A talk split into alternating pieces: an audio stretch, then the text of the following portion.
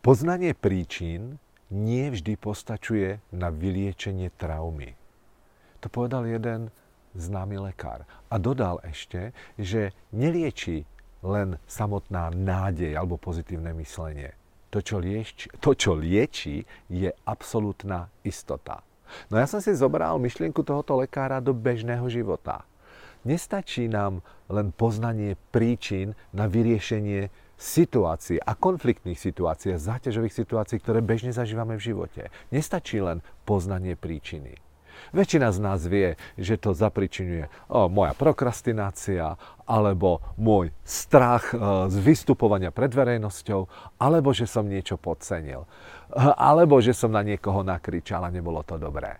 A vidíte, my poznáme tie príčiny a niekedy sa v nich zbytočne pipláme a pipláme. Namiesto toho, abychom, aby, sme, aby sme začali pracovať na tom, na našej viere, že danú situáciu zvládneme. A to znamená, viera to už je smer do budúcnosti. Naraz, keď začnem veriť, že ja to proste dám. Sice neviem dneska ešte ako, neviem ako rýchlo, ale začnem hľadať cesty. Priatelia, keď sa budeme príliš pitvať v dôvodoch, prečo to vzniká, tak sa väčšinou sme na najlepšej ceste stať sa obeťou svojho života.